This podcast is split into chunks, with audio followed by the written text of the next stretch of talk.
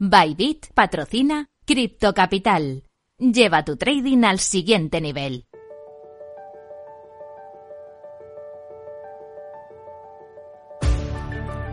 En Capital Radio, CriptoCapital, con Sergio Fernández.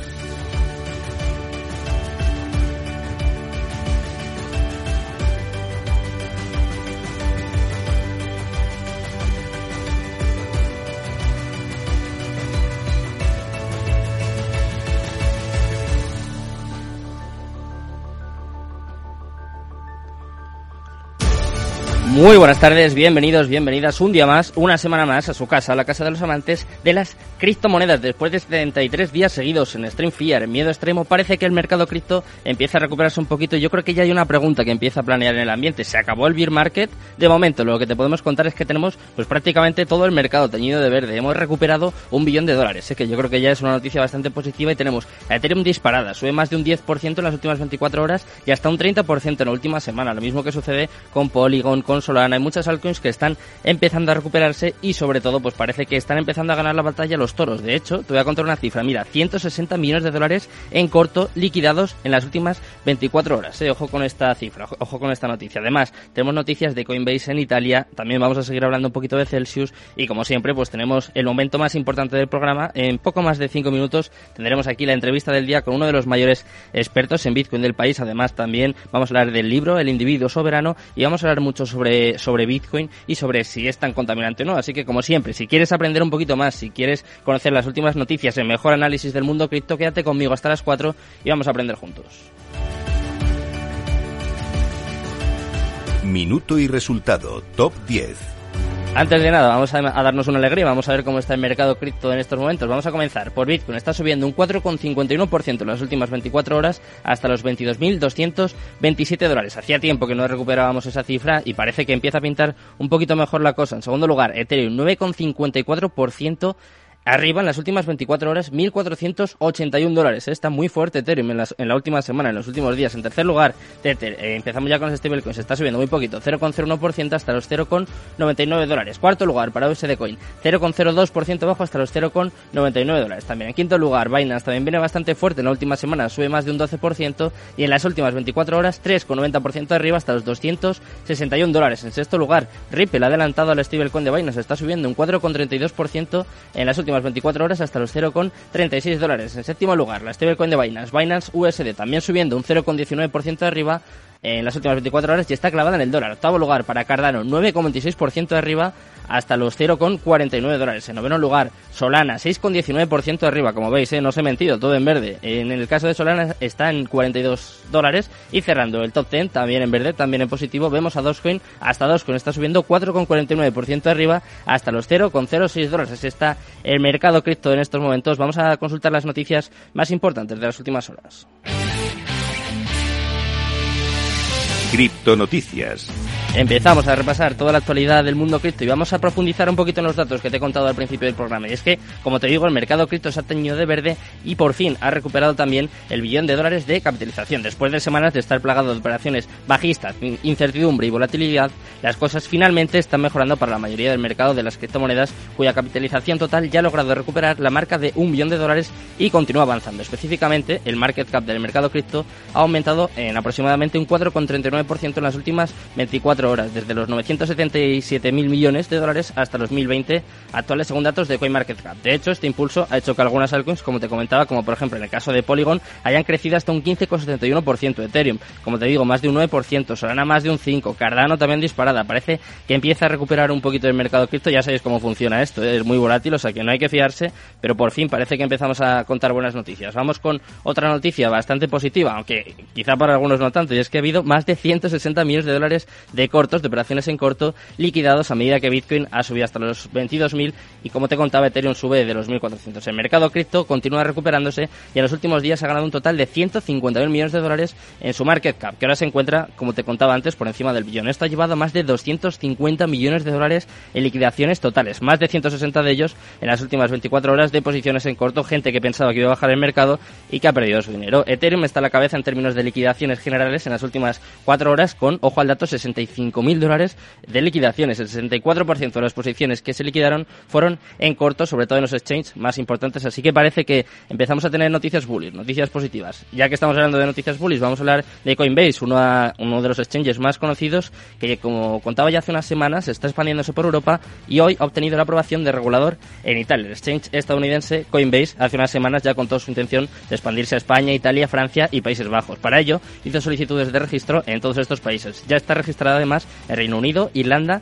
y Alemania. Y hoy se ha conocido la noticia de que este exchange ha obtenido la aprobación de los reguladores financieros en Italia, lo que le va a permitir continuar sirviendo a los clientes italianos. Obtener esta aprobación es un testimonio de su estrecha colaboración y su relación de trabajo positiva con los reguladores financieros italianos. Más noticias positivas en este caso para Coinbase, aunque eso sí, ha salido del top 10 de exchanges más utilizados, así que deben estar un poquito nerviosos, vemos que están muy moviditos. Y vamos con la última noticia del día. En este caso vamos a hablar de Celsius, es uno de los culebrones de las últimas semanas, de los últimos días, y te vamos a contar la última hora, y es que los clientes de Celsius podrían esperar años para acceder a sus fondos. Muy mala esta noticia, Las posibilidades de que los clientes de Celsius recuperen sus fondos del exchange en el corto plazo parecen escasas y se recomienda a las partes que se preparen para una pelea prolongada en los tribunales. Celsius envió ondas de choque a través de la industria cripto cuando detuvo los retiros el mes pasado citando condiciones de mercado desfavorables. La medida fue seguida por una declaración de bancarrota bajo el capítulo 11 en Nueva York que reveló un déficit de $1.200 millones en su balance general y más de 100.000 acreedores. 6 abogados especializados en asuntos de bancarrota revelaron que llegaron a un acuerdo con los acreedores de la empresa en conflicto sería un proceso complicado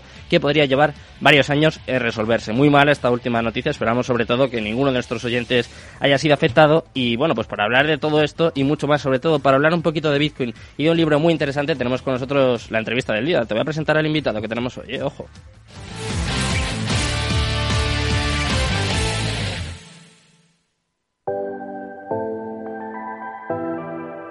La entrevista del día. Bueno, pues como todos los días ya hemos llegado al momento más importante del programa, además con buena música y con buenos invitados, como siempre. Tenemos con nosotros a Adolfo Contreras, para mí es uno de los mayores expertos de Bitcoin, con muchísima diferencia del mundo cripto también, de lo que puede llegar a contaminar, y además también quiero hablar con él del libro El individuo soberano, que sé que lo está petando y quiero que nos cuente pues absolutamente todo, así que vamos a darle ya paso. ¿Qué tal, Adolfo? Muy buenas tardes. Placer. Buenas tardes, Sergio. Buenas tardes. Muchas gracias por invitarme. Encantado de tenerte en el programa. Ya estuvimos en persona, pero bueno, ahora nos entendemos igual, ¿no? Yo creo que ya hay confianza, además. Sí, fenomenal. Sí, fenomenal, estupendamente, claro que sí. Cuéntanos un poquito, si te parece, empezamos por el libro, El individuo soberano. Quiero que cuentes un poquito pues en qué consiste tu participación, en qué consiste este libro, y luego ya hablamos un poquito sobre Bitcoin, que además, como ves, parece que empezamos a tener noticias un poco más positivas, aunque a mí me da que tú eres de los que no te fijas en el precio, ¿eh? Me parece a mí. Sí, en el corto plazo más bien poco, pero bueno, luego lo vamos, sí. No, mira, yo, bueno, hace 7 años más o menos me leí un libro que está en inglés, que fue escrito hace 25 años, se llama El individuo soberano, efectivamente. Sí. Y bueno, me explotó la cabeza porque básicamente rompió un montón de esquemas que yo tenía en mi cabeza y me hizo sobre todo pensar de forma diferente, ¿no? Sí. Y este libro básicamente decía que, bueno, que hacía un análisis histórico de cómo de los factores que han hecho cambiar el mundo, ¿no? Sí. Y entre ellos pues cita lo que es los cambios en la lógica de la violencia, ¿no? Y esto básicamente, que suena así un poco raro, viene a decir que es la lógica de la violencia no es más que los límites en los que las personas ejercemos pues poder sobre los demás, ¿no? Y este poder muchas veces es pues a través de la violencia, obviamente, ¿no? Y bueno, pues analiza cómo la prehistoria, así de forma muy resumida, ¿no? La prehistoria, pues no teníamos bienes con nosotros, ¿no? Y por lo tanto, pues la violencia no era de tipo económico, ¿no? Luego con la agricultura, pues nos vinculamos a la tierra, ¿verdad? Y empezamos a necesitar agruparnos y asociarnos para defenderla, ¿no? Y así fue un poco el nacimiento de los primeros protoestados, ¿no? Y luego ya, pues en la era de la nación-estado, digamos que con la pólvora, bueno, pues cambiaron esa lógica de la violencia, cambió por completo y necesitamos asociarnos a mayor escala, ¿no? Para tener economías de escala en la violencia, ¿no? Y bueno, pues un poco lo que viene a decir este libro es que estamos a las puertas de otro cambio nuevo y que venía determinado por una serie de factores, entre los cuales se enumera un poco pues la creación de un ciberdinero, ¿no? Esto hace 25 años, ¿no? Y yo en ese momento, bueno, pues apenas había prestado atención a Bitcoin y bueno, pues dije, pues qué chulada, la tesis una pasada, pero bueno, yo no veo que se esté cumpliendo nada, ¿no?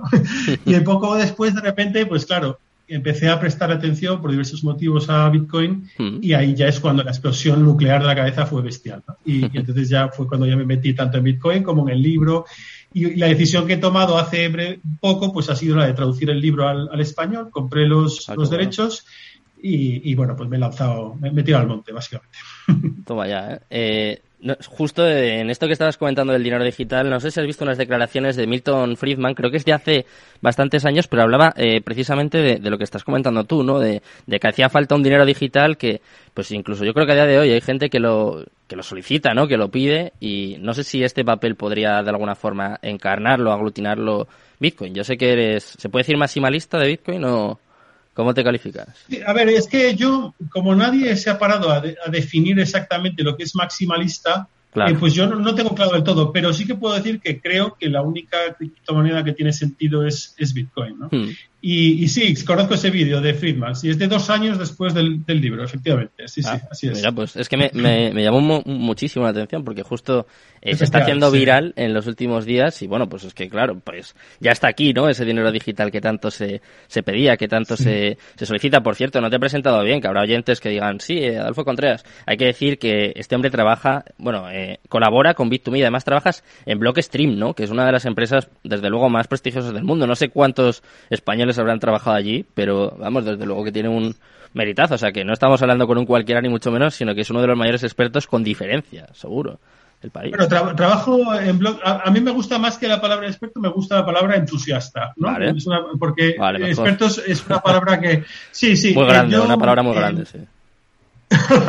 Sí, soy un fanático, pero digamos que sí, bueno, yo con Bit2Me tengo una colaboración a tiempo parcial, de vez en cuando, sí, aparte con un podcast suyo, pero donde trabajo a tiempo completo es en Blockstream, sí, y bueno, pues esto es una noticia de hace 3 meses y estoy encantado porque para mí es la empresa más cañera de este mundillo, así que estoy encantado, efectivamente, gracias. ¿Nos puedes contar un poquito qué hacéis en Blockstream? Porque, como dices, es una de las empresas punteras, desde luego, en cuanto a tecnología blockchain, en cuanto a Bitcoin, y quiero que cuentes un poquito, primero si quieres, cómo es tu día a día y qué hacéis en esa empresa, porque como digo, es una de las más importantes y yo estoy seguro de que muchos de los oyentes desconocen, ¿no? Hasta qué punto puede llegar esta tecnología o hasta qué punto se está desarrollando, ¿no? Que yo creo que pues es un ejemplo, desde luego. Sí, mira, nosotros bueno, a ver, voy a empezar primero por Blockstream y luego por mí, si no te importa. Perfecto, Blockstream nació en el año 2014, pues, y con una serie de fundadores, de los cuales está Adam Back, que sabes que es un poco el creador de lo que está detrás de HashCash, que es lo que está detrás de la prueba de trabajo, está citado en white paper, etcétera, etcétera, ¿no? Y es nuestro CEO en la actualidad.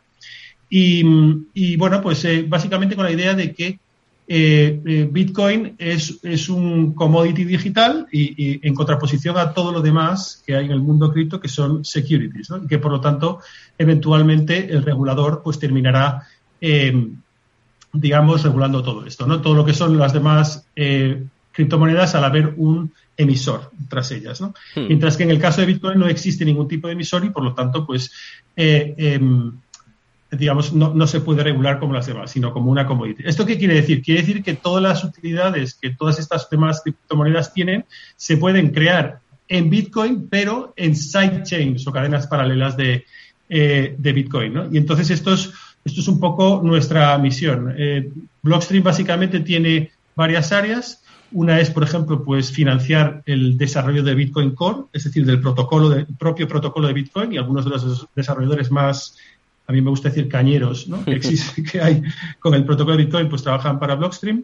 Luego, pues sidechains como Liquid y Core Lightning, ¿no? Que son para, pues Liquid para lo que es todo lo que es la emisión de activos digitales, ¿vale? Y pues hay una serie de activos digitales y acuerdos que estamos llegando con emisores y un montón de pues entidades que luego puedo contarte más, y Core Lightning, que es un poco pues para efectuar pagos rápidos, ¿no? Pero luego además somos una de las mineras más grandes, ¿no? de Bitcoin que hay. Lo que pasa es que somos una compañía privada, no cotizamos en ninguna bolsa y por eso pues normalmente no se nos pone un poco en esas gráficas, pero somos una de las más grandes.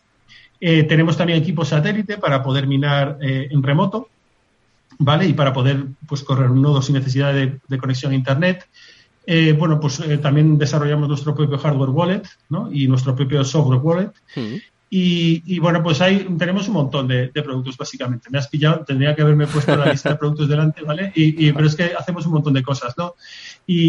Trabajamos en pequeños equipos de gente, pues, como muy centrada, pero a mí lo que me gusta es que en mi trabajo, pues, yo toco bastantes áreas, que es a mí un poco lo que más me gusta, ¿no? De tocar muchos palos, ¿no? Y en mi trabajo, pues, digamos que efectivamente, pues trabajo con temas de minería, ahora estoy empezando con temas de minería también, pero lo que más tiempo le dedico es al Liquid, ¿no? Que lo que te decía es que es una cadena que permite, una cadena paralela, una sidechain de Bitcoin, en la que básicamente lo que hacemos es que en la cadena principal se bloquean Bitcoins y cuando se bloquean, como se hablan entre sí, digamos, Liquid y Bitcoin, pues en el momento en el que unos Bitcoins están bloqueados, se pueden efectuar con esos tokens operaciones con reglas del protocolo completamente diferentes, ¿no? Y entonces esto es lo que nos permite en Liquid hacer todo tipo de acrobacias que en la actualidad pues se hacen con esas otras criptomonedas, con la diferencia de que esas otras criptomonedas, pues ya ha anunciado un poco Gary Gensler, ¿no? El chairman de la SEC,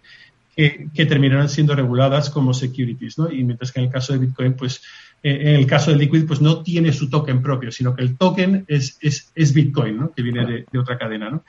Y bueno, pues esa es un poco la idea. La idea es que queremos crear un sistema financiero paralelo, ¿no? En el que corra sobre Bitcoin y en el cual pues cualquier emisor y cualquier inversor se pueden encontrar en exchanges, ¿no? Para intercambiar pues estos activos digitales, que pueden ser unas veces acciones, otras veces son, digamos, deuda, y otras veces como, por ejemplo, pues tokenización de hash rate, como es el BMN, que es un activo que ha sido emitido por nosotros, ¿no? Que básicamente te permite lo equivalente a minar con las condiciones con las que nosotros minamos, ¿no? Que son, digamos, de las más eficientes de la industria, ¿no?